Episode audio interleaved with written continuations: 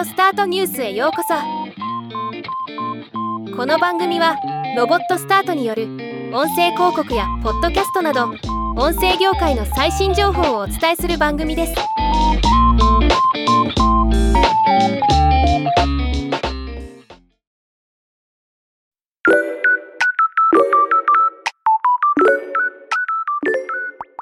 2023年6月5日 Spotify が戦略的再編の一環としてポッドキャスト部門で200人削減すると報じられました。これは Spotify 全従業員の約2%に相当します。今回はこのニュースをお伝えします。このレイオフの背景として Spotify 上級幹部のコメントによればポッドキャスティング部門は確一的なパートナーシップアプローチではなくよりカスタマイズされたパートナーシップアプローチに焦点を当てていく方針を変えたことが挙げられています。また Spotify は広告主獲得を期待しポッドキャスト事業の強化に積極的に MA および投資を行ってきましたが結果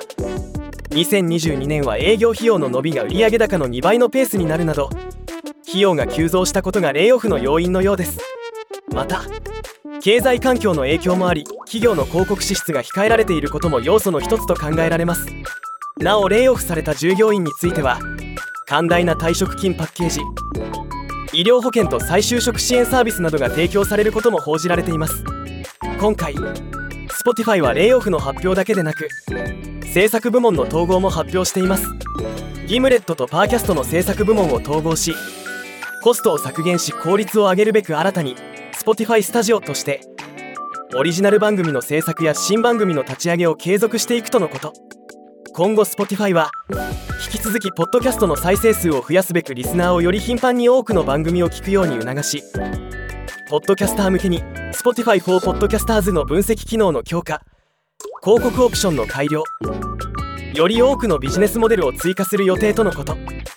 Spotify は1億人以上のリスナーと500万本の番組を持つ人気ポッドキャストプラットフォームであるにもかかわらず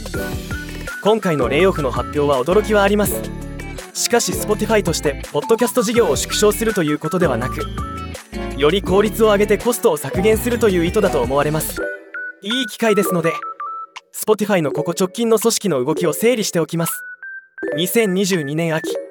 ポッドキャストチームの約5%をレイオフ。同時に11のオリジナルポッドキャスト番組を終了させる。2023年1月 Spotify 全従業員の6%にあたる500人のレイオフ。同時にコンテンツ。広告事業最高責任者のドーン・ゴストロフ氏が退任を発表。2023年2月トークコンテンツ担当副社長のマックス・カトラー氏の退任を発表。2023年6月今回の200人のレイオフを発表。また続報あればお伝えしていきます。ではまた。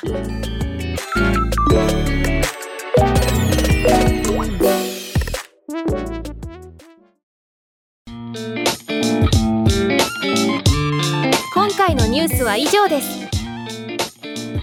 もっと詳しい情報を知りたい場合「オーディオスタートニュース」で検索してみてください。ではまたお会いしましょう。